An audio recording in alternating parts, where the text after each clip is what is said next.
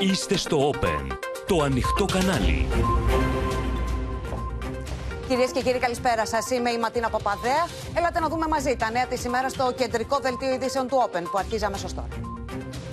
Στα προεκλογικά χαρακόμματα τα κόμματα, ανταλλαγή πυρών για την αυτοδυναμία, τις μετεκλογικές συνεργασίες και τα όχι Ανδρουλάκη. Παρέτηση Ραγκού συζητεί η Νέα Δημοκρατία μετά από δημοσίευμα ότι έκτισε βίλα με δάνειο για τρίτεκνους. Είναι λασπολογία, απαντά ο ίδιος. Νέα επίθεση ΣΥΡΙΖΑ στο γαλάζιο βουλευτή Καπάτο για εκπροσώπηση τράπεζας σε βάρος αδύναμων δανειοληπτών. Ακόμα περιμένουν εγγύηση ασφαλείας οι μηχανοδηγοί για την επανεκκίνηση των τρένων. Συνεχίζεται το μπαλάκι ευθυνών. Το σχέδιο των τρομοκρατών που θα χτυπούσαν εστιατόριο συναγωγή στο κέντρο της Αθήνας. Ευχαριστώ του Ισραήλ για την εξάρθρωση του δικτύου.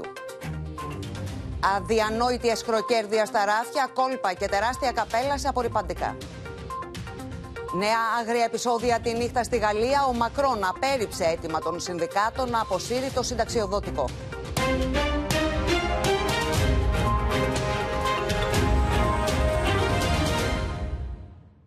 Μία ημέρα, κυρίες και κύριοι, μετά την ανακοίνωση της ημερομηνίας των εκλογών για τις 21 Μαου, η πρόταση του Νίκο Ανδρουλάκη για πρωθυπουργό τρίτο πρόσωπο συνεχίζει να βάζει φωτιές. Ενώ την ίδια ώρα η συζήτηση για τις μετεκλογικές συνεργασίες έχει ήδη ανοίξει.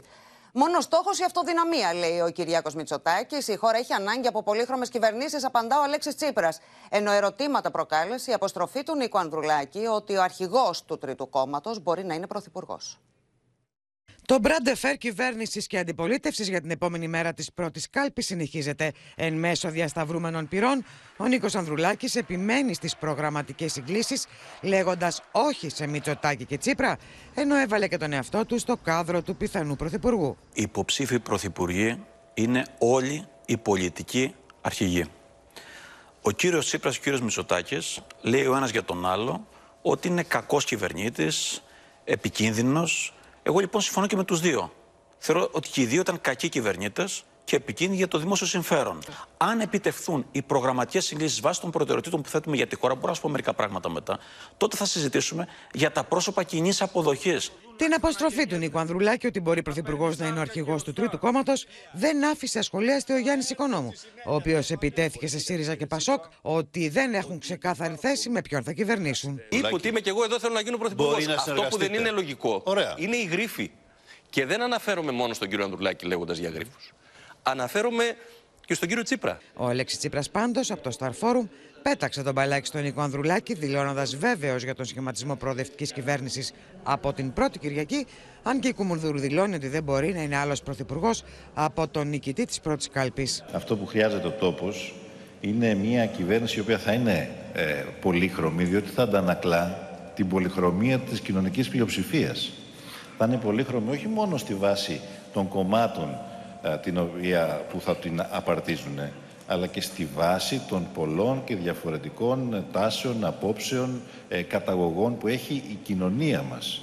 ΣΥΡΙΖΑ και ΠΑΣΟΚ χαρακτηρίζουν αλαζονική τη θέση του Κυριάκου Μητσοτάκη για αυτοδυναμία, αλλά και την αναφορά του σε δεύτερη εκλογική αναμέτρηση, με την κυβέρνηση να υποστηρίζει ότι δεν υπάρχει η πρώτη ύλη για κυβερνήσεις συνεργασίας. Ω εκ τούτου, ο Κυριάκος Μητσοτάκης θα παραδώσει τη διαρευνητική εντολή αμέσως μόλις την πάρει στα χέρια του. Ο προσανατολισμός μας είναι σαφής και σταθερός. Δεν υπάρχει πολιτική πρώτη ύλη στην Ελλάδα για να δημιουργηθεί μια κυβέρνηση που να μπορεί να ανταποκριθεί σε αυτά τα πράγματα. Μιλάω όμως για την ευθύνη την οποία πρέπει να επιδείξει ε, μια πολιτική δύναμη την ώρα την κρίσιμη. Δηλαδή, αν με ευθύνη της θα αφήσει να συρθούμε σε δεύτερες εκλογές την πιθανότητα που ο ΣΥΡΙΖΑ είναι πρώτο κόμμα που το πιστεύω απολύτως. Δεν μπορούν να σηματοδοτήσουν τη νέα εποχή άνθρωποι που ήταν επικεφαλεί αυτοδύναμων ή άλλων σχημάτων προηγούμενων εποχών. Είναι κόμματα τα οποία έχουν και μια κοινή υπογραφή βάλει, δηλαδή κανείς δεν μπορεί να ξεχάσει ότι είναι κόμματα που έχουν ψηφίσει από κοινού, για παράδειγμα το τρίτο μνημόνιο. Κριτική στις θέσεις του Νίκου Ανδρουλάκη άσκησε ο Κυριάκος Βελόπουλος. Πού το είδατε ο τρίτος να επιλέγει; Για να επιλέξεις πρέπει να θες να κυβερνήσεις. Το ζήτημα δεν είναι ο ένικος του Μαξίμου, αλλά οι πολιτικές που εφαρμόζει. Αμέσως μετά την ανακοίνωση της ημερομηνίας της πρώτης κάλπης, Νέα Δημοκρατία και Πασό κυκλοφόρησαν τα προεκλογικά τους σποτ. Σταθερά τολμηρά μπροστά αναφέρει η Νέα Δημοκρατία. Κάνε το θυμό σου αλλαγή, το κεντρικό σύνθημα του Πασό Κινήματος Αλλαγής. Σε θυμώνει που δεν νιώθεις ασφάλεια, σεβασμό, δεν υπάρχει δικαιοσύνη, αξιοκρατία. Σε τροχιά εκλογών η χώρα και τα τοπία προεκλογικής διαμάχης έχουν ήδη πάρει φωτιά. Πάμε να τα δούμε όλα με τη βοήθεια των συναδέλφων. Έχουμε κοντά μας τη Σοφία Φασουλάκη, τον Χρήστο Τσιγουρή και την Κάτια Φωτιάδου. Καλησπέρα και στους τρεις. Σοφία, να ξεκινήσουμε με σένα στον απόϊχο της ε, συνέντευξης, ε, Ανδρουλάκη. Τι λένε στην κυβέρνηση για αυτοδυναμία, για μετεκλογικές συνεργασίες; Στην κυβέρνηση Ματίνα εκτιμούν ότι η δεύτερη συνέντευξη του Νίκου Ανδρουλάκη θόλωσε περισσότερο το τοπίο της επόμενης ημέρας της κάλπης και έδωσε μία όθηση ακόμα περισσότερο στον στόχο της Νέας Δημοκρατίας που δεν είναι άλλος από την αυτοδυναμία. Εκτιμούν μάλιστα ότι τα όσα είπε ο αρχηγός του Πασόκ κινήματος αλλαγής προκαλούν αδιέξοδο όχι μόνο για την Νέα Δημοκρατία αλλά προκαλούν αδιέξοδο και για το ΣΥΡΙΖΑ. Και πιστεύουν ότι μετά τα αυτά, αυτό που κάνει με τις θέσεις που εκφράζει ο Νίκος Ανδρουλάκης είναι να συσπυρώνει ακόμα περισσότερο τη μεσαία τάξη, το πολιτικό κέντρο, το οποίο θα στοιχηθεί τελικά πίσω από τον Κυριάκο Μητσοτάκη, ο οποίος εγγυάται την σταθερότητα. Και μάλιστα θα πρέπει να σου πω ότι το πρώτο σποτ, το πρώτο μήνυμα της ε, Νέας Δημοκρατίας χρησιμοποιεί ως πρώτη λέξη, ως πρώτο μήνυμα που εκπέμπεται αυτό της σταθερότητας κόντρα σε οποιαδήποτε περίπτωση, σε οποιοδήποτε ενδεχόμενο κυβερνητικής αστάθειας, Ματίνα. Μάλιστα. Ο στόχος της σταθερότητας θα υπηρετηθεί, λένε, στη Νέα Δημοκρατία. Έρχομαι λοιπόν, Χρήστο Τσιγούρη, σε σένα να δούμε τι λένε στον ε, ΣΥΡΙΖΑ σε σχέση με τη σταθερότητα και την αστάθεια. Ματίνα εκτιμούν ότι καταρχήν ο ΣΥΡΙΖΑ θα κόψει πρώτο στο νήμα, όπως έχουμε πει ε, για την εκτίμηση που κάνει η Κουμουρδούρου σε σχέση με την εκλογική μάχη και θα δημιουργηθούν τότε οι συνθήκες, θα τεθούν τα πραγματικά διλήμματα των εκλογών στις δυνάμεις εκείνες που αν μπορούν να φέρουν τη μεγάλη πολιτική αλλαγή και να δώσουν λύσεις σε πέντε ζητήματα που προτάσουν, γιατί και ο Νίκος Ανδρουλάκης λένε προτάσει τα προγραμματικά, την προγραμματική σύγκληση, τότε θα μηδενίσει το κοντέρ και όλοι θα επανεξετάσουν τη στάση τους ε, ζυγίζοντας, σταθμίζοντας τον κίνδυνο που έχει για την οικονομία και για τη χώρα να οδηγηθεί η χώρα σε αλλεπάλληλες εκνογικές αναμετρήσεις. Την ίδια ώρα απαντούν στα περισταθερότητα της Νέας Δημοκρατίας υποστηρίζοντας ότι το να επιδιώκει κάποιος αυτοδύναμη, αιμονικά αυτοδύναμη κυβέρνηση μέσα από αλλεπάλληλες εκλογικές αναμετρήσεις, την ώρα που, δεν διαφαίνονται αυτοί οι σχετισμοί, αυτό συνιστά αστάθεια και όχι σταθερότητα, που θα μπορούσε να δώσει μια προοδευτική κυβέρνηση, η οποία είναι δυνατόν να σχηματιστεί με νίκη της αξιωματικής αντιπολίτευσης σήμερα, καθώς υπάρχει η προγραμματική βάση, δηλαδή σε πολλά πράγματα φλέγοντα που προτάσουν και ο ΣΥΡΙΖΑ και το ΠΑΣΟΚ, η, η θέση τους είναι πάρα πολύ κοντά. Όταν αυτή η θέση γίνει πλειοψηφική, τότε δεν θα υπάρξει λόγος, λένε, να επιμείνει ο κύριος Ανδρουλάκης στο ζήτημα των προσώπων που προεκλογικά, επειδή αναζητά ψήφους από την ίδια δεξαμενή, θεωρούν θεμητό να, θε, να τίθενται τέτοια θέματα. Μάλιστα, Χρήστο. Τώρα έρχομαι κάτι σε σένα να ρωτήσω, να δούμε ποια είναι η ανάγνωση από πλευράς Πασόκ. Είδαμε να εξαπολύουν πειρά σε Ανδρουλάκη τόσο Νέα Δημοκρατία όσο και ΣΥΡΙΖΑ. Η ανάγνωση που κάνει η Χαριλάου Τρικούπη είναι εντελώς διαφορετική από αυτή που κάνουν τα δύο κόμματα, η Νέα Δημοκρατία και ο ΣΥΡΙΖΑ. Ε, έχει, ο Νίκος Ανδουλάκη λέει το επιτελείο του ξεκαθάρισε από τώρα προεκλογικά εκ των προτέρων τι θα κάνει και το μήνυμα που έχει στείλει είναι σαφές και κανείς δεν δικαιούται να θολώνει την άποψή του. Έχει πει ότι αν δεν λάβει ισχυρό ποσοστό, ένα ισχυρό διψήφιο ποσοστό, δεν θα συμμετάσχει σε μια ενδεχόμενη κυβέρνηση συνεργασίας. Εάν λάβει ισχυρή εντολή, θα προχωρήσει σε μια κυβέρνηση συνεργασίας και θα επιδιώξει να έχει προγραμματικές συγκλήσεις με όποιον κάτσει στο ίδιο τραπέζι και σε συνέχεια να συζητήσουν για ένα πρόσωπο πολιτικό, ένα πρόσωπο κοινή αποδοχής, όπως συμβαίνει στις κυβερνήσεις συνεργασίας. Δεν θα επιλέξει εκείνος αυτό το πρόσωπο, δεν θα επιλέξει ο Νίκος Ανδουλάκη ποιος θα είναι πρωθυπουργός, όπως του χρεώνουν τα κόμματα, το κόμμα της Νέας Δημοκρατίας και τον χαρακτηρίζουν αλαζόνα. Επίσης, ε, θέλουν να πούνε ότι ο Νίκος Ανδουλάκη ναι. Θα ξέρουν οι ψηφοφόροι του Πασόκ με τον οδικό χάρτη που έχει παρουσιάσει, με το οποίο επιδιώκει η χώρα να μην οδηγηθεί στην αστάθεια, αλλά και οι πολίτες να ξέρουν τι θα ψηφίσουν όταν θα φτάσουν στην κάλπη. Είναι πολύ ξεκάθαρο στο μήνυμά του, είναι πολύ ξεκάθαρο στι θέσεις του και κανείς δεν μπορεί να του χρεώσει ότι θολώνει αυτό το μήνυμα. Στο μεταξύ, Κάτια, ξεκίνησαν οι διαδικασίες για παρέτηση Ανδρουλάκη από την Ευρωβουλή. Ναι, αμέσως μετά τις ανακοινώσεις του Πρωθυπουργού για την ημερομηνία διεξαγωγής των εκλογών, ο Νίκος Ανδουλάκη ε, μίλησε με το γραφείο του στις Βρυξέλλες και απέστειλε mail στα αρμόδια όργανα του Ευρωκοινοβουλίου, προκειμένου να αρχίσουν οι διαδικασίες για την παρέτησή του από τη θέση του Ευρωβουλευτή. Επειδή μεσολαβεί το Πάσχα των Καθολικών και την επόμενη εβδομάδα θα κλείσει το Ευρωκοινοβούλιο και δεν θα υπάρχουν εργασίες, είναι μια διαδικασία χρονοβόρα, θα καθυστερήσει και ευελπιστούν ότι μέχρι τέλη Απριλίου, αρχές Μαου θα έχει ολοκληρωθεί και θα ε, πάυσει από τα καθήκοντα του Ευρωβουλευτή. Ποιος θα πάρει τη θέση του, Κάτια; Τη θέση θα καταλάβει ο Νίκος Παπαδρέου, που και στην ουσία θα είναι και ο μοναδικός εκπρόσωπος ε, του Πασόκ στο Ευρωκοινοβούλιο, μιας και η Εύα Καηλή είναι προφυλακισμένη εξαιτίας του σκανδάλου Καταργέιτ. Μάλιστα. Κάτια Φωτιάδου, σε ευχαριστούμε πολύ. Ένα 24ωρο μετά την ανακοίνωση της ημερομηνίας των εκλογών και το πολιτικό σκηνικό παίρνει φωτιά, προϊονίζοντας το κλίμα πόλωσης μέσα στο οποίο οδηγείται η χώρα προς τις κάλπες. Δημοσίευμα για το σπίτι του Γιάννη Ραγκούση στην Πάρο προκάλεσε νέα αιστεία αντιπαράθεσης μεταξύ κυβέρνησης και αντιπολίτευσης, με το πολιτικό θερμόμετρο να χτυπάει κόκκινο και στη Βουλή. Το δημοσίευμα της διαδικτυακής εφημερίδας Political για σπίτι 267 τετραγωνικών μέτρων που έχτισε ο Γιάννης Ραγκούση στην Πάρο το 2007 όταν ήταν δήμαρχος στο νησί, με δάνειο που πήρε η πρώην σύζυγός του ως τρίτεκνη από τον Οργανισμό Εργατικής Κατοικίας, προκάλεσε σφοδρή πολιτική αντιπαράθεση. Η πρώην σύζυγός μου λοιπόν και μητέρα των τριών παιδιών μου, τρίτεκνη μητέρα, εδικαιούτο να πάρει δάνειο τριτέκνου, τρίτεκνης μητέρας, γιατί δούλευε από 18 χρονών παιδί στην Πάρο. Είμαι περήφανος που έχω καταφέρει με, αυτό, με την ενοικίαση αυτού του σπιτιού να ζω με αξιοπρέπεια τα παιδιά μου, γιατί εγώ είμαι ένας πολιτικός που δεν έχω ούτε offshore, ούτε έχω μίζες στις τράπεζες, ούτε έχω αδιευκρίνηση τα ποσά. Νοικιάζοντας τη μόνιμη κατοικία μου και βγάζοντας τα παιδιά μου από τα δωμάτια τους για να μένουν παιδιά ε, που έρχονται από το εξωτερικό. Σε ανακοίνωσή της, η Νέα Δημοκρατία ζητά απαντήσεις από τον κύριο Ραγκούση, καλώντας τον να παρετηθεί. Πόσο νόμιμο και ηθικό είναι να αξιοποιεί ο κύριος Δραγκούση πόρους που προορίζονται για αδύναμους συμπολίτες μας, προκειμένου να χτίσει βίλα την οποία εκμεταλλεύεται οικονομικά ως υπερπολιτελές τουριστικό κατάλημα; Ο τομεάρχης διαφάνειας του ΣΥΡΙΖΑ μιλά για λάσπη στο πρόσωπό του και προαναγγέλει προσφυγή στη δικαιοσύνη για το δημοσίευμα.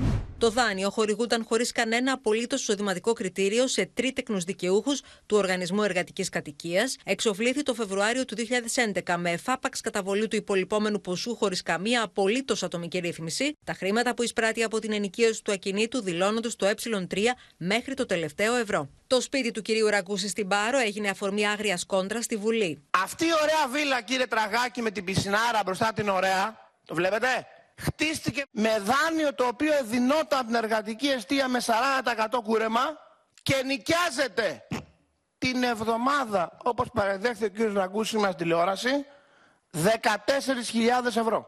Fully booked. Δεν έχει μια μέρα κενή. Και είπε ο κύριος Ραγκούσιμα και το αμίμητο. Τα παιδιά μου τα βγάζω από τα δωμάτια τους για να κοιμούνται οι ξένοι. Ο κύριος Γεωργιάδης, σκοπίμος, παραπλανεί, παρότι είναι γνωστό ότι το δάνειο το οποίο πήρε ο κύριος Ραγκούσης, που εκτιμώ ότι ήταν για τρίτη οικογένεια, από ό,τι έχω πληροφορηθεί, είναι απολύτως νόμο και δεν έχει προκύψει κανένα ζήτημα. Η αντιπαράθεση στη Βουλή χτύπησε κόκκινο και με αφορμή τα βέλη Γεωργιάδη προς τον Αλέξη Τσίπρα.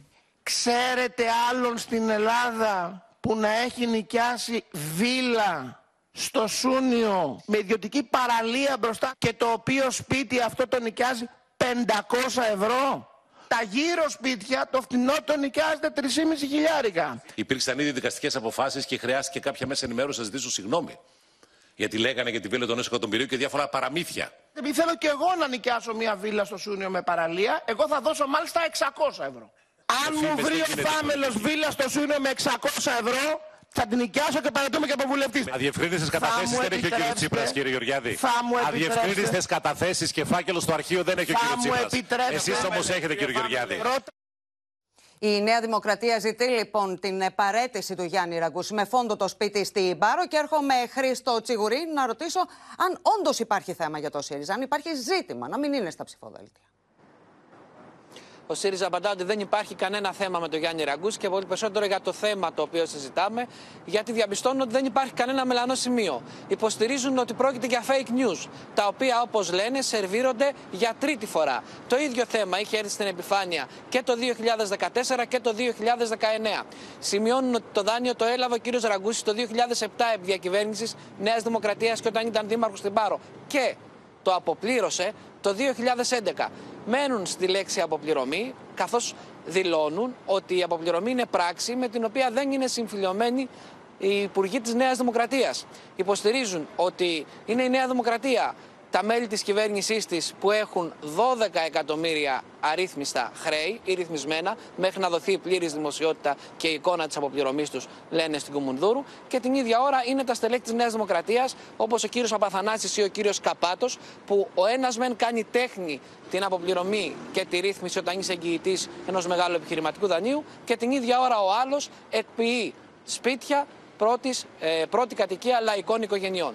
Ε, όλα αυτά ε, θα τα ξανακούσουμε τις επόμενες μέρες γιατί πιστεύουν ότι η διαφάνεια είναι ένα σημείο στο οποίο ε, έχει δυναμική ο ΣΥΡΙΖΑ και αφήνει το θέμα της διαφάνειας ρογμές στην εικόνα της Νέας Δημοκρατίας και πιθανότατα θα τα ακούσουμε και αύριο ε, στη Βουλή από τον κύριο Τσίπρα που αναμένεται να ασκήσει σφοδρή κριτική στην κυβέρνηση. Μάλιστα. Με έναν ιδιότυπο πόλεμο λοιπόν δανείων να είναι σε εξέλιξη έρχομαι Στέλλα Παπαμιχαήλ καλησπέρα.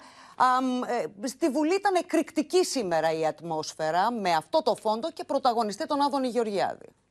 Έτσι, να Μαδίνα, ήταν εκρηκτικό το κλίμα, υπερβολικά πολλωμένο θα σου έλεγα και δείχνει και το πώς θα προχωρήσουμε σε αυτή την προεκλογική περίοδο που ξεκινά σε λίγες μέρες και επισήμως. Πρωταγωνιστής ήταν ο κύριος Γεωργιάδης και μάλιστα μίλησε σε νομοσχέδιο για τα τέμπη. Είναι αυτό που θα ψηφιστεί αύριο στην Ολομέλεια για τις αποζημιώσεις στους πληγέντες από τα θύματα των τεμπών. Ωστόσο, η συζήτηση πήρε πολύ διαφορετική τροπή. Το είδαμε και στο βίντεο. Ο κύριος Γεωργιάδης από τη μία ύψωσε ασπίδα προστασίας για ακόμη μια φορά στον αναπληρωτή υπουργό του, τον κύριο Παπαθανάση, και το ζήτημα που έχει προκύψει με το δικό του δάνειο, λέγοντας ότι έχει δώσει επαρκείς εξηγήσεις και επιχείρησε να συνδέσει την υπόθεση του κυρίου Παπαθανάση με την υπόθεση που προέκυψε σήμερα για το σπίτι του Γιάννη Ραγκούση στην Πάρο ε, θέτοντας ένα ζήτημα ηθικό, όπως λένε από τη Νέα Δημοκρατία. Δηλαδή, ακόμη κι αν ο κύριος Ραγκούσης έχει πάρει νομότυπα αυτό το δάνειο, όπως και ο ίδιος δηλώνει, ότι για τη Νέα Δημοκρατία υπάρχει ένα ηθικό ζήτημα το οποίο έχει να κάνει με το αν κουρεύτηκε αυτό το δάνειο κατά 40%,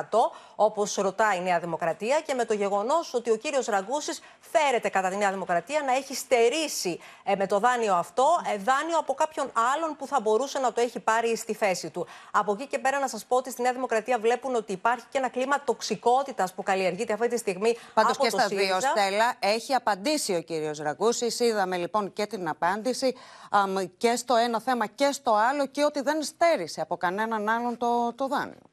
Ναι, αυτό που πρέπει να επισημάνουμε πάντως είναι αυτό που λέει η Νέα Δημοκρατία, είναι ότι ο ΣΥΡΙΖΑ με τις υποθέσεις διαφθοράς που βγάζει συνεχώς προς το προσκήνιο, επιχειρεί να δημιουργήσει ένα κλίμα τοξικότητας που θα μας πάει και έτσι στην προεκλογική περίοδο. Και η Νέα Δημοκρατία απαντά και αυτή πια, αυτό είπε ο κ. Γεωργιάδης, θα απαντάμε κι εμείς με αντίστοιχες υποθέσεις όπως κάνετε εσείς. Μάλιστα. Στέλλα, να σε ευχαριστήσουμε πολύ. Απαντήσεις τώρα επιχείρησε να δώσει ο Παναγής Καπάτος μετά το ντόρο που δημιουργήθηκε από δημοσιεύματα που τον εμφάνιζαν ότι ακόμη και ως βουλευτής της Νέας Δημοκρατίας εκπροσώπησε τράπεζες σε δίκε κατά δανειοληπτών. Ο γαλάζιος βουλευτής υποστήριξε πως καμία από τις δίκες που συμμετείχε δεν κατέληξε σε πληστηριασμό, γιατί αφορούσαν ένταξη στο νόμο Κατσέλη. Η παραμονή καπάτου στα ψηφοδέλτια της Νέας Δημοκρατίας επιβεβαιώνει πως η σχολή Πάτσι είναι το σχέδιο Μητσοτάκη για την πρώτη κατοικία, ήταν το σχόλιο του ΣΥΡΙΖΑ. Συνολικά, ε, μόνο για νόμο Κατσέλη και για καμία άλλη υπόθεση, τέσσερι έως πέντε φορές.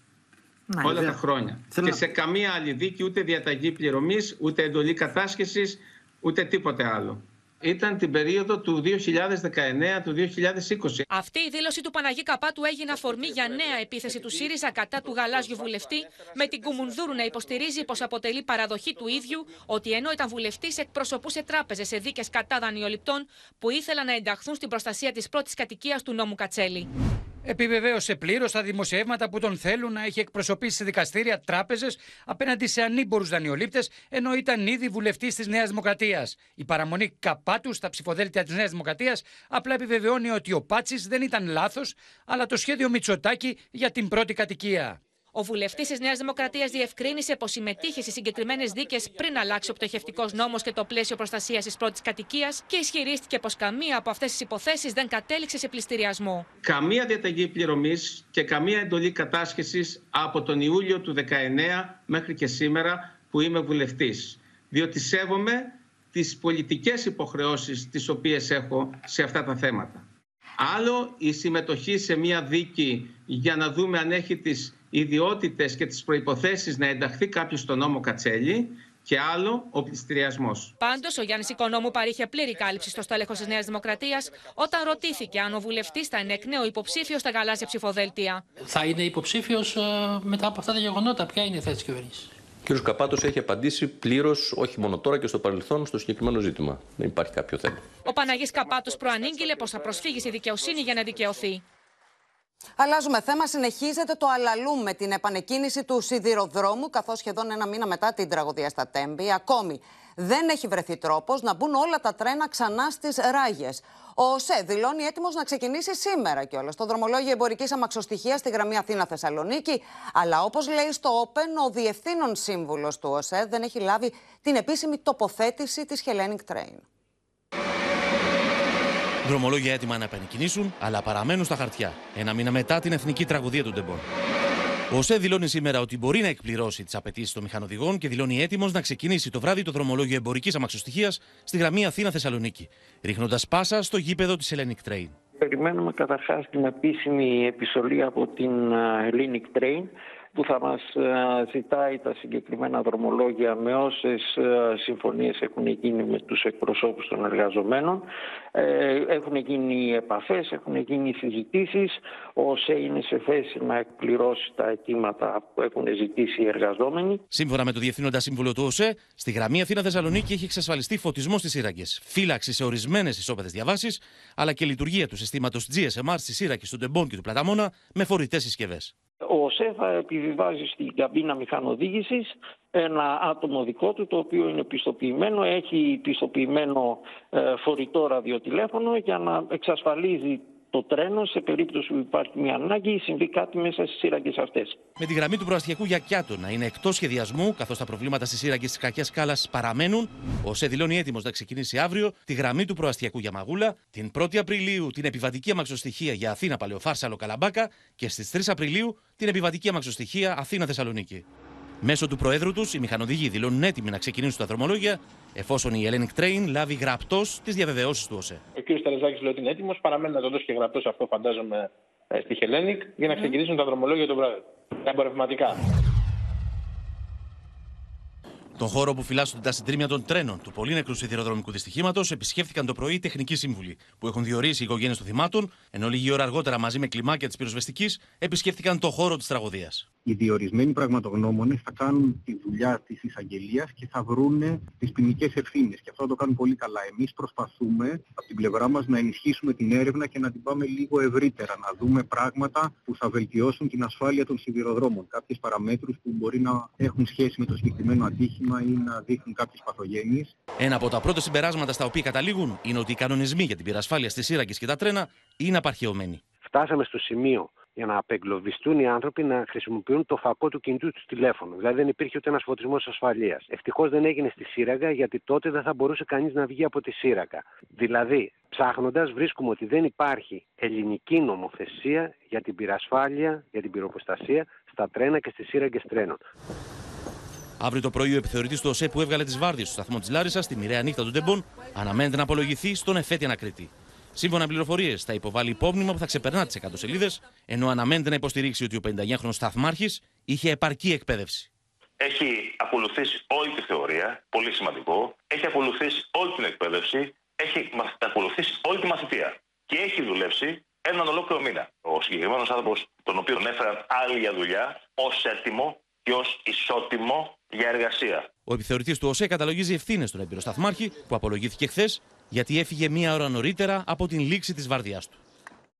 Και ενώ έχει ήδη συμπληρωθεί ένας μήνας από την ε, τραγωδία στα Τέμπη, οι ευθύνες συνεχίζουν να γίνονται πινκ-πονκ. Πάμε στο Γιώργο Κρατημένο.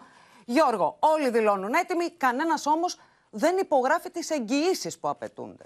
Έχει περάσει σχεδόν ένας μήνας, πάνω από ένας μήνας, και ακόμη είμαστε στο, για στο περίμενε για την επανεκκίνηση των ε, δρομολογίων. Είδαμε στο βίντεο που προηγήθηκε τον κύριο Τερεζάκη, το διευθύνοντα σύμβουλο του ΟΣΕ, να μιλάει για ε, συζητήσεις, για επικοινωνίες μεταξύ των ε, φορέων, ακόμη και προφορικές συμφωνίες. Ωστόσο, αυτές δεν έχουν λάβει τη μορφή των γραπτών εγγυήσεων. Οι μηχανοδηγοί δηλώνουν έτοιμοι από την πλευρά τους εφόσον να μπουν στις αμαξοστοιχίες και να ξεκινήσουν στα δρομολόγια, εφόσον όμως λάβουν γραπτές εγγυήσεις από τη Hellenic Train, τις οποίες θα λάβει από τον ΟΣΕ. Ο κ. Τερεζάκη περιμένει την επίσημη τοποθέτηση της Hellenic Train και η Hellenic Train ε, τηρεί σιγήν ηχθείως. Όπως ε, μέχρι πριν από λίγη ώρα που μιλούσαμε με πηγές στον ΟΣΕ, μάθαμε ότι αυτό το έγγραφο που ζητάει ο κ. Τερεζάκης για να ξεκινήσει τα δρομολόγια δεν είχε φτάσει στα γραφεία του ΟΣΕ. Οπότε, όπως καταλαβαίνεις, Ματίνα, όλα αυτά, όλο ο σχεδιασμό του κ. Τερεζάκη, δηλαδή η επανέναρξη δρομολογίων από αύριο και κυρίως ε, την επόμενη Δευτέρα, 3 Απριλίου, τη αμαξοστοιχία Intercity στη γραμμή Αθήνα-Θεσσαλονίκη, παραμένουν στα χαρτιά. Και ενώ υποτίθεται ότι μετρά αντίστροφα ο χρόνος για την επανεκκίνηση του συνόλου των δρομολογίων. Σε ευχαριστούμε πολύ, Γιώργο.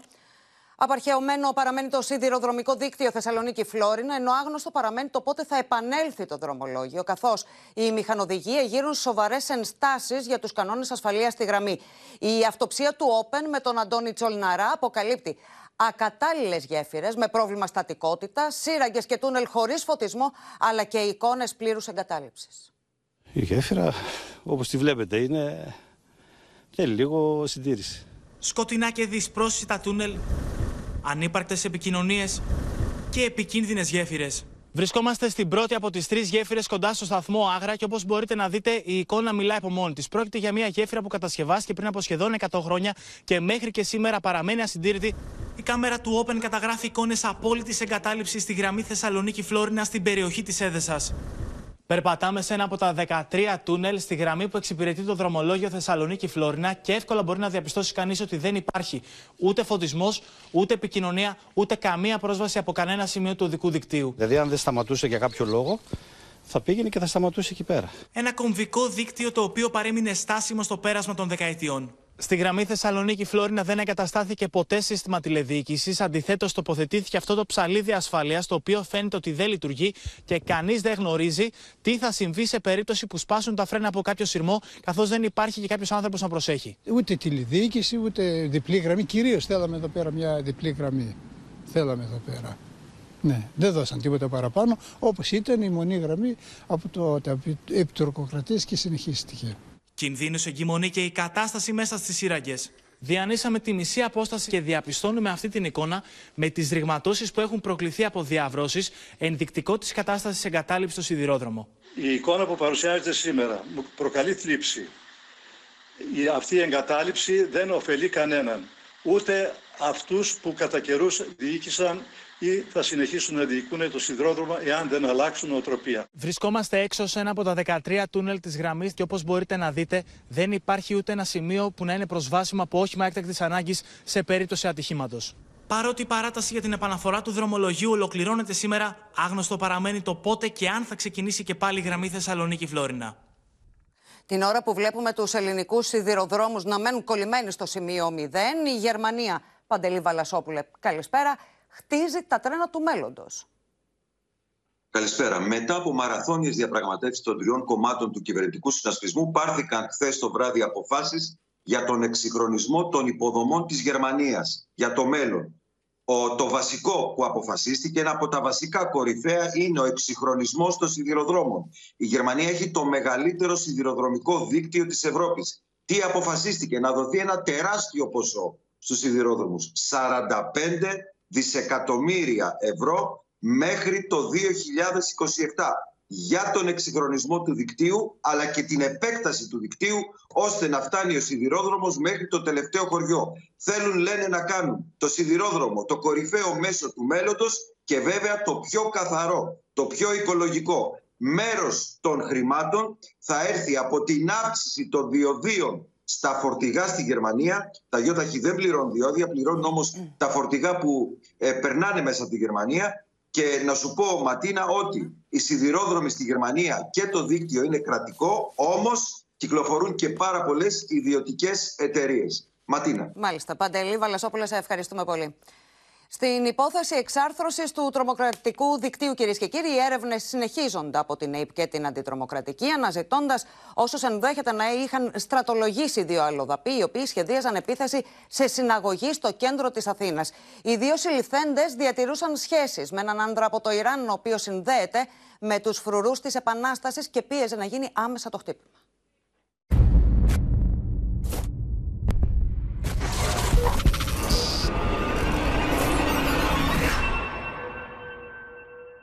Ετοίμαζαν στρατό τρομοκρατών και ένα μεγάλο χτύπημα στο κέντρο της Αθήνας.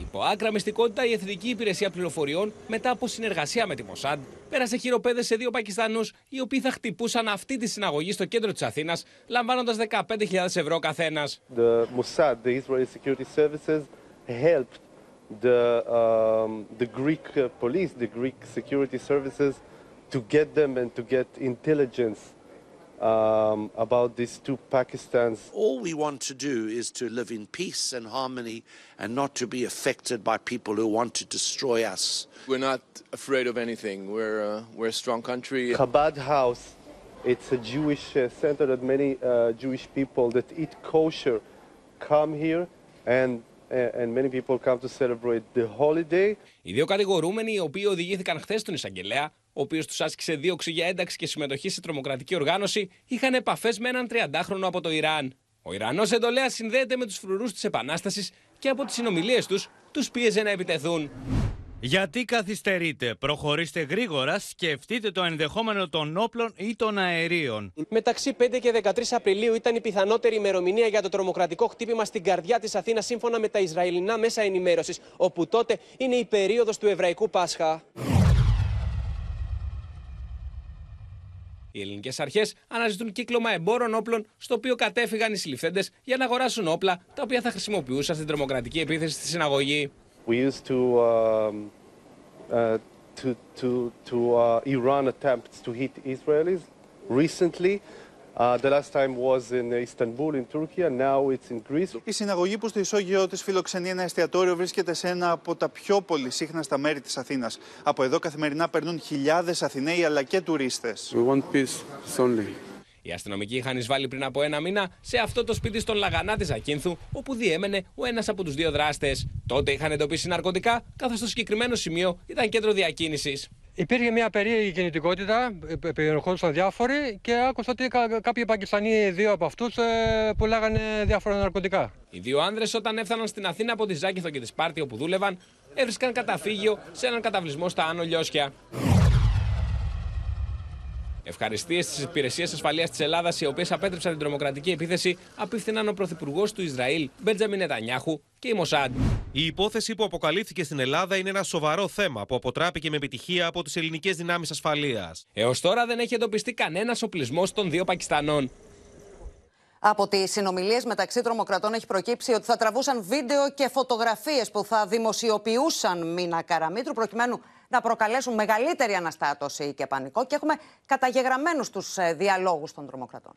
Και μάλιστα σε έναν από τους ε, διαλόγους ε, γίνεται ξεκάθαρο πως ο 30χρονο, ο οποίος φαίνεται να είναι και ο αρχηγός, ζητά να στρατολογηθούν και νέα άτομα Ματίνα, τα οποία θα έπαιρναν επίσης μέρος στην συγκεκριμένη επιχείρηση στο εστιατόριο. Και μάλιστα είχαν ε, και τους διακριτούς ρόλους. Δηλαδή, άλλοι θα ήταν οι εκτελεστές, άλλοι θα ήταν οι παρατηρητές και άλλοι θα τραβούσαν το βίντεο και τις φωτογραφίες, το οποίο θα δινόταν μετά στην δημοσιότητα. Να σας πω λοιπόν, σε ένα από τους διαλόγους, ο 30χρονο λέει στους τρομοκράτες που ήταν εδώ στην Ελλάδα. Γι' αυτό σου είπα να κανονίσεις είτε ένα άτομο, είτε δύο, είτε τρία και πες τους έξω από τα δόντια για το κάθε κεφάλι η αμοιβή θα είναι για αυτούς 50 λακ.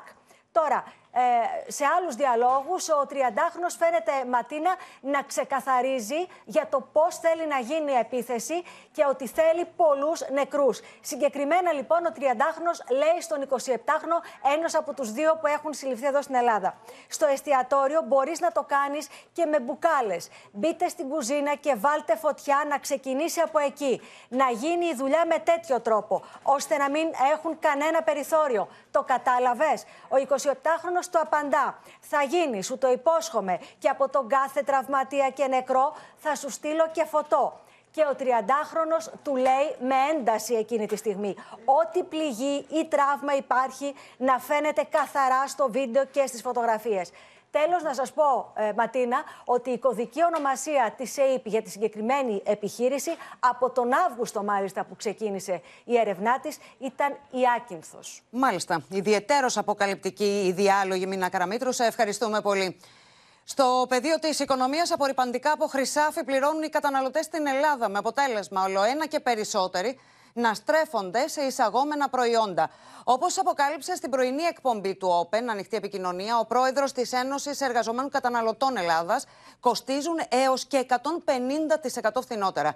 Με την ακρίβεια να καίει τα νοικοκυριά, πρεμιέρα έκανε σήμερα το καλάθι των νονών, με παιχνίδια για το Πάσχα σε αλυσίδες με εισαγόμενα απορριπαντικά από χώρες όπως η Ισπανία, η Ιταλία και η Γερμανία και προϊόντα ετικέτας που δεν υπάρχουν στα μεγάλα σούπερ μάρκετ, στρέφονται αρκετοί καταναλωτές σε μια προσπάθεια να μειώσουν τα έξοδά τους. Υπάρχουν πάρα πολλές εταιρείες οι οποίες δραστηριοποιούνται στο χώρο των απορριπαντικών, καλλιτικών, χαρτικών, σαμπουάν, αφρόλουτρα, μαλακτικά, οι οποίες κάνουν δικές τους εισαγωγές και έχουν περίπου από 100 έως 200% φτηνότερα τα αντίστοιχα απορριπαντικά που έχουν οι αλυσίδες των ε, σούπερ μάρκετ. Ο πρόεδρος της Ένωσης Εργαζόμενων Καταναλωτών, Απόστολος Δραφτόπουλος, αποκάλυψε στην πρωινή εκπομπή του Open αρκετά τέτοια παραδείγματα με διαφορές ακόμη και 150%.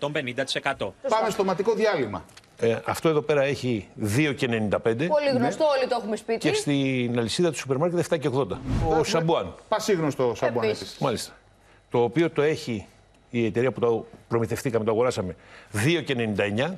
Ναι. Και η αλυσίδα σούπερ μάρκετ 6 και 58. Στην Ελλάδα πληρώνουμε χρυσάφι τα απορρυπαντικά, με την Επιτροπή Ανταγωνισμού να ερευνά πρόσφατα ακόμα και διαφορές της τάξης του 361% σε σχέση με άλλες ευρωπαϊκές χώρες. Υγρό απορρυπαντικό για 85 πλύσεις παράλληλης εισαγωγής από την Ισπανία πωλείται έναντι 10,9 ευρώ, όταν παρόμοιες συσκευασίες μεγάλες αλυσίδες κοστολογούνται από το 10,5 14,5 ευρώ. Κυρίως οι καταναλωτές ε, αναζητούν πολυσυσκευασίες παρατηρείται δηλαδή το φαινόμενο, να ψάχνουν μεγάλες οικονομικές συσκευασίες. Σήμερα έκανε πρεμιέρα το καλάθι των ονών με παιχνίδια και λαμπάδες για το Πάσχα. Αυτή την εβδομάδα στον ή καταναλωτή θα βλέπετε από 29 διαφορετικές αλυσίδες παιχνιδιών λαμπάδες, αυγά, παιχνίδια σε κλειδωμένες τιμές ανά εβδομάδα. Το καλάθι των ονών θα διαρκέσει έως τις 15 Απριλίου. Η Ελλάδα βγήκε σήμερα στις αγορές με νέο πενταετές ομόλογο και η ζήτηση, όπως θα μας πει ο Γιάννης Φόσκολο, ξεπέρασε κάθε ρεκόρ. Ήταν πολύ μεγάλη ζήτηση, ξεπέρασε ακόμη και τα 19,1 δισεκατομμύρια ευρώ. Εμείς βγήκαμε στις αγορές για να πάρουμε κοντά στα 2,5 δισεκατομμύρια και μας προσφέρθηκαν πάνω από 19,1 δισεκατομμύρια ευρώ. Το επιτόκιο βέβαια είναι λίγο αλμυρό, έκλεισε στο 3,9%, ωστόσο είναι και μια περίοδος πολύ υψηλών επιτοκίων και εμείς αντλήσαμε φυσικά από τις αγορές 2,5 δισεκατομμύρια. Τι σημαίνει αυτό τώρα α, για το δανειακό πρόγραμμα της χώρας, Ματίνα; Σημαίνει ότι έχουμε πλέον αντλήσει ήδη το 85% του δανειακού μας προγράμματος για το 2023. Θέλουμε να πάρουμε 7 δις συνολικά όλο το χρόνο και έχουμε πάρει ήδη τα 6. Γιατί, θα με ρωτήσεις, βγήκαμε τώρα στις αγορές, ενώ ήδη έχουν προκηρυχθεί ουσιαστικά οι εκλογές και βρισκόμαστε σε κλασική προεκλογική περίοδο. Γιατί μετά τις εκλογές, μετά τις 21 Μαΐου, θα μπούμε σε μια περίοδο μεγάλη α, εκλογική, η οποία μπορεί, μπορεί να φτάσει και μέχρι τον Ιούλιο αν χρειαστούν δεύτερες κάλπες. Οπότε το επόμενο παράθυρο μπορεί να ήταν το Σεπτέμβριο. Άρα βγήκαμε τώρα για να είμαστε σίγουροι. καθυστερούσαμε. Και μια είδηση της τελευταίας στιγμής, η Goldman Sachs σήμερα ε, σε μια νέα της έκθεση λέει ότι υπάρχει πιθανότητα η χώρα να πάρει την επενδυτική βαθμίδα. Στις 21 Απριλίου περιμένουμε τον Νίκο Standard Poor's να ε, δώσει γνωμοδότηση. Είναι ένα σκαλοπάτι κάτω από την επενδυτική βαθμίδα. Μάλιστα. Γιάννη Φόσκολα, σε ευχαριστούμε πολύ. Στο μέτωπο των ελληνοτουρκικών, μήνυμα στην Άγκυρα ότι η ένταξη της Σουηδίας στο ΝΑΤΟ πρέπει να γίνει το συντομότερο δυνατό, έστειλε η Ουάσιγκτον, απαντώντας στον ομό εκβιασμό του Καλίν, που συνέδεσε ευθέως τη διεύρυνση της συμμαχίας με την προμήθεια των Αμερικανικών μαχητικών F-16. Την ίδια ώρα ο Ερντογάν φαίνεται να παίζει ξανά το χαρτί του εθνικισμού, προβάλλοντας τη στρατιωτική ισχύ και μιλώντας ξανά για τον αιώνα της Τουρκίας που έρχεται. Στα γνώριμα μονοπάτια τη εθνικιστική ρητορική επιστρέφει ο Ερντογάν στο εσωτερικό ακροατήριο τη Τουρκία, κάνοντα πάλι λόγο για τον αιώνα τη Τουρκία με αιχμή του δώρατο στα εξοπλιστικά προγράμματα. Büyük emekler vererek, kaynaklar ayırarak yürüttüğümüz mücadele bayrağını burçlara dikmeye az kaldı. Dikkatle, özenle, kararlılıkla sürdürdüğümüz savunma sanayi projelerimizi siyasi ve ekonomik gücümüzün tamamlayıcısı haline getirme safhasındayız. Bunu da başardığımızda Allah'ın izniyle bu ülkenin ve milletin önünde sadece slogan olarak değil. Την ίδια ώρα το State Department απάντησε στον εκβιασμό που έβαλε στο τραπέζι ο στενός συνεργάτης του Ερντογάν Ιμπραήμ Καλίν, συνδέοντας την προμήθεια των Αμερικανικών μαχητικών F-16 με την ένταξη της Σουηδίας στο ΝΑΤΟ. Mr. Kalin, who is also the spokesman of Mr. Erdogan, is saying that Turkey is not going to approve Sweden membership if they don't get the F-16. And are you going to accept uh, this uh, new position by Turkey? We believe that both Sweden and Finland should be in NATO, and they should be in NATO uh, as soon as possible. And we also encourage uh, our, our Turkish allies to quickly ratify Sweden's accession protocols as well. Uh, again, Sweden and Finland both joining NATO will not only strengthen the alliance, but it will also contribute to European security. Σύμφωνα με τους αναλυτές, πάντως, οι στρατηγικές στοχεύσεις της Άγκυρας απέναντι στην Ελλάδα δεν έχουν αλλάξει και η επίθεση φιλίας έχει ημερομηνία λήξης. Η στροφή της Τουρκίας έχει βασικά δύο στοχεύσεις. Η πρώτη είναι τα F-16, όπως είπε και ο κύριος Καμπάς, και η δεύτερη είναι τα 7 δισεκατομμύρια της ευρώ των δωρητών. Όμως, αυτή η στροφή δεν έχει και καμία, καμία ουσιαστική σημασία για τη Δύση, γιατί έχουμε εκλογές. Είναι στροφή 1,5 μηνός. Ο Ερντογάν φαίνεται να βρίσκεται ενώπιον της δυσκολότερης εκλογικής μονομαχίας και επιστρατεύει, Μαρία Ζαχαράκη, καλησπέρα, ως προεκλογικά του όπλα τα εξοπλιστικά προγράμματα, ακόμα και τον πυρηνικό σταθμό Ακούγιου. Το πυρηνικό του όπλο στην κυριολεξία ρίχνει στη μάχη των εκλογών ο Τουρκό πρόεδρος για να κερδίσει η Ματίνας. Στις 27 Απριλίου, λοιπόν, θα θέσει σε λειτουργία, όπως ανακοίνωσε σήμερα, τον πρώτο πυρηνικό σταθμό της Τουρκίας, τον γνωστό Άκουγιου. Για να πει βέβαια ότι επί διακυβέρνηση του η Τουρκία έγινε και πυρηνική δύναμη. Άσχετα βέβαια αν η χώρα βρίσκεται σε άθλια οικονομική κατάσταση. Τον Απρίλιο θα παρουσιάσει επίσης και τις νέες ναυαρχίδες της στρατιωτικής του μηχανής, δηλαδή το αεροπλανοφόρο Ανατολού και το Εθνικό Μαχητικό Αεροσκάφος και τα δύο βέβαια χωρίς να έχουν πολύ βασικά συστατικά. Το μαχητικό αεροσκάφος δεν έχει καν κινητήρα. Θέλει όμως όλα τα πρώτα και τα πρωτοπόρα να τα δείξει ότι τα έχει κάνει εκείνος. Έφτιαξε επίσης και το τουρκικό αυτοκίνητο, το TOK, το οποίο διαφημίζει και λέει ότι ήδη έχουν γίνει 177.000 παραγγελίες ένα αυτοκίνητο το οποίο κοστίζει 45.000 ευρώ. Ποιος θα το πάρει τώρα μέσα σε μια τέτοια οικονομική κρίση, αλλά ο κύριος Ερντογάν αυτό ανακοίνωσε. Θέλει λοιπόν να δείξει μεγάλα έργα, θέλει να δείξει βιτρίνα ουσιαστικά, προωθεί το όραμα για τον αιώνα της Τουρκίας για να αφήσει το στίγμα του όπως πριν από 100 χρόνια ο Κεμάλ Ατατούρκ.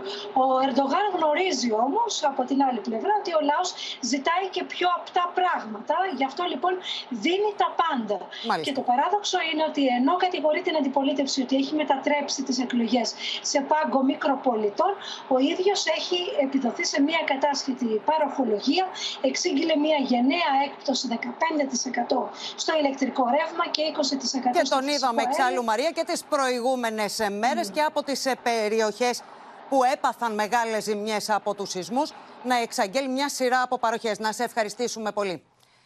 Σε διαρκή αναβρασμό βρίσκεται κυρίες και κύριοι η Γαλλία. Χιλιάδες βγήκαν ξανά στους δρόμους και είπαν όχι στη μεταρρύθμιση Μακρόν για το συνταξιοδοτικό. Από το νέο κύκλο απεργιακών διαδηλώσεων δεν έλειψαν επεισόδια και συγκρούσεις με πετροπόλεμο, δακρυγόνα και φωτιές.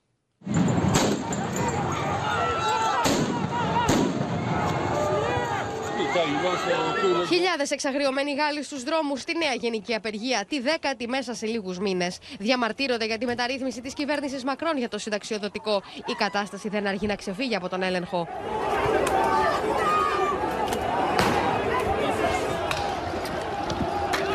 Τα μεγάλα αστικά κέντρα μετατρέπονται σε πεδία μαχών. Οι διαδηλωτές ανάβουν φωτιές. Η αστυνομία απαντάει με δακρυγόνα. Δεν αργούν να πιαστούν στα χέρια.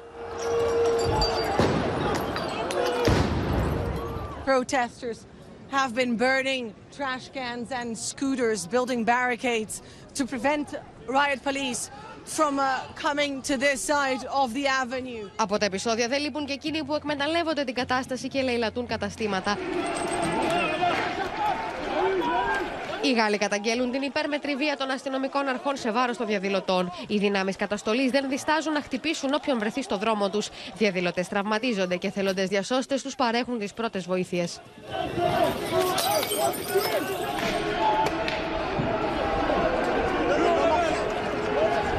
Nous sommes et nous resterons le rempart à la violence illégitime et dangereuse. Νωρίτερα η κυβέρνηση απέρριψε αίτημα των συνδικάτων να αναστείλει και να επανεξετάσει το συνταξιοδοτικό νομοσχέδιο, με το οποίο η ηλικία συνταξιοδότησης αυξάνεται από τα 62 στα 64 έτη. Η Γαλλίδα Πρωθυπουργός δεσμεύεται ότι θα συναντήσει εκπροσώπους από τα συνδικάτα την ερχόμενη εβδομάδα. Στο πλευρό των διαδηλωτών και η Ράνια Σβίγκου που ταξίδεψε στο Παρίσι για την απεργία. Είμαστε σήμερα στη Γαλλία για να συμμετάσχουμε στη μεγάλη κινητοποίηση των συνδικάτων. Για να εκφράσουμε την αλληλεγγύη και τη συμπαράστασή μας στο γαλλικό λαό. Η Γαλλία συνεχίζει να βρίσκεται σε κοινωνικό αναβρασμό. Σύνδεση με τη Μαρία Αρώνη. Καλησπέρα, Μαρία. Φαίνονται, διαφαίνονται περιθώρια υποχώρησης του Μακρόν, κατευνασμού των αντιδράσεων των διαδηλώσεων. Ε, φαίνεται ότι η γαλλική κυβέρνηση πάει να ανοίξει τώρα ένα παράθυρο για διάλογο, αφού η κυβέρνηση και οι συνδικάτα κινούνται προς την κατεύθυνση της διαβούλευσης. Η Πρωθυπουργός Ελιζαμπέθ Μπορν ανακοίνωσε ότι είναι διατεθειμένη να συναντηθεί με τους επικεφαλείς των συνδικάτων στις αρχές της επόμενης εβδομάδας. Όμως από την πλευρά τους, τα συνδικάτα θέτουν ως όρο για διάλογο να παγώσει τουλάχιστον για ένα μήνα η διαδικασία εφαρμογής του νέου συνταξιοδοτικού. Από την άλλη πλευρά, ο πρόεδρος Μακρόν όμως δεν έχει αφήσει να εννοηθεί ότι είναι διατεθειμένος να παγώσει τη διαδικασία για την εφαρμογή του νέου συνταξιδοτικού. Προς το παρόν έχει οριστεί νέα ημερομηνία απεργιών και κινητοποιήσεων, η 11η κατά σειρά, στις 6 Απριλίου, ενώ στις 14 Απριλίου ανακοίνωσε το Συνταγματικό Συμβούλιο της Γαλλίας ότι στις 14 Απριλίου θα εκδώσει την απόφασή του σχετικά με τη συνταγματικότητα του νομοσχεδίου για την μεταρρύθμιση του συνταξιοδοτικού αλλά και σχετικά με το αίτημα που έχει υποβάλει η αριστερά για δημοψήφισμα. Πρέπει να σου πω πάντως ότι σύμφωνα με κορυφαίους συνταγματολόγους της ε, Γαλλίας, ε, εκτιμούν ότι η προσφυγή στο άρθρο 49.3 που ε, παρακάμπτει την ψηφοφορία στο Κοινοβούλιο και στο θέμα του συνταξιοδοτικού ναι. δεν παραβιάζει το Σύνταγμα, ενώ θεωρείται απίθανο να εγκριθεί και το αίτημα για δημοψήφισμα. Μάλιστα. Μαρία Ρόνη, σε ευχαριστούμε πολύ. Στο Ισραήλ, ο Νετανιάχου επιδιώκει να δώσει λύση στο πολιτικό αδιέξοδο μετά και το πάγωμα της μεταρρύθμισης για τη δικαιοσύνη. Με φόντο τις συνεχιζόμενες διαδηλώσεις, ο Ισραηλινός Πρωθυπουργός επιχειρεί διάλογο με την αντιπολίτευση, την ώρα που δέχεται επικρίσεις και από τον Αμερικανό πρόεδρο Biden. Δημοκρατία! Δημοκρατία! Με συνθήματα κατά του Πρωθυπουργού Νετανιάχου, χιλιάδες Ισραηλινοί βγαίνουν ξανά στους δρόμους του Τελαβίβ. Λένε πως δεν αρκεί η απόφαση του Νετανιάχου να σταματήσει προσωρινά την προώθηση του επίμαχου νομοσχεδίου για τη δικαιοσύνη και ζητούν την πλήρη απόσυρσή του.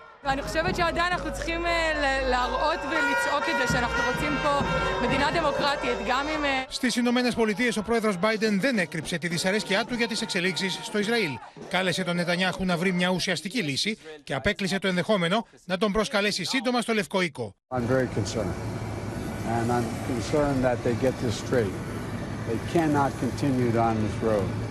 And uh, I've Από την πλευρά του Νετανιάχου τόνισε μεν πως εκτιμά τη μακρά στήριξη του Biden στο Ισραήλ, αλλά έθεσε τη δική του κόκκινη γραμμή. Το Ισραήλ είναι κυρίαρχο κράτος που παίρνει αποφάσεις σύμφωνα με τη βούληση του λαού του και όχι στη βάση πιέσεων από το εξωτερικό, ακόμη και αν αυτές προέρχονται από τους καλύτερους του φίλους. Στο Προεδρικό Μέγαρο στην Ιερουσαλήμ ολοκληρώθηκε ο πρώτος γύρος διαβουλεύσεων ανάμεσα στην κυβέρνηση και την αντιπολίτευση μετά από πρωτοβουλία του Προέδρου Χέτζοκ, χωρίς ωστόσο να υπάρξει ουσιαστικό αποτέλεσμα. Prime Minister, and I don't believe that there's any negotiations on the very basic values of democracy. Η αντιπολίτευση και οι διαδηλωτές κατηγορούν τον Νετανιάχου πως είναι όμοιρος των πολιτικών φιλοδοξιών του ακροδεξιού του εταίρου Μπενγκβίρ. Προκειμένου να πει το ναι στο πάγωμα του νομοσχεδίου για τη δικαιοσύνη, ο Νετανιάχου έταξε στον Μπενγκβίρ τη σύσταση εθνοφρουράς υπό τη διοίκησή του. Prime Minister Netanyahu never dealt with such a pushback from Israeli public, Israeli civil society, Israeli labor unions, Israeli business community. Οι αντίπαλοι της κυβέρνησης κατηγορούν τον ακροδεξιό πολιτικό πως θέλει να δημιουργήσει μια παραστρατιωτική ομάδα που δεν θα λογοδοτεί σε καμία αρχή. Στο μέτωπο της Ουκρανίας, την ανησυχία Biden προκαλεί απόφαση Πούτιν να αναπτύξει τακτικά πυρηνικά όπλα στη Λευκορωσία. Την ώρα που η Μόσχα διαμηνύει ότι δεν θα ενημερώνει πλέον τις Ηνωμένες Πολιτείες για τις δοκιμές πυράβλων. Ο Ζελένσκι από την πλευρά του απίθυνε πρόσκληση στον Κινέζο πρόεδρο να επισκεφθεί την εμπόλεμη χώρα. Επικίνδυνη και ανησυχητική χαρακτηρίζει ο πρόεδρος των Ηνωμένων Πολιτειών την ανακοίνωση Πούτιν για τη μεταφορά τακτικών πυρηνικών όπλων στη Λευκορωσία. Ωστόσο, η Αμερική δεν έχει πληροφορίες πως η Μόσχα προχωρά στην υλοποίηση. Η Μόσχα ενημερώνει παράλληλα ότι διακόπτει την ενημέρωση της Ουάσιγκτον στις δοκιμές πυράβλων, την ώρα που σε μια προφανή ένδειξη πυρηνική ικανότητα τη χώρα, ο Ρωσικό στρατό πραγματοποίησε δοκιμέ σε διυπηρωτικού βαλιστικού πυράβλου Γιάρ στη Σιβηρία.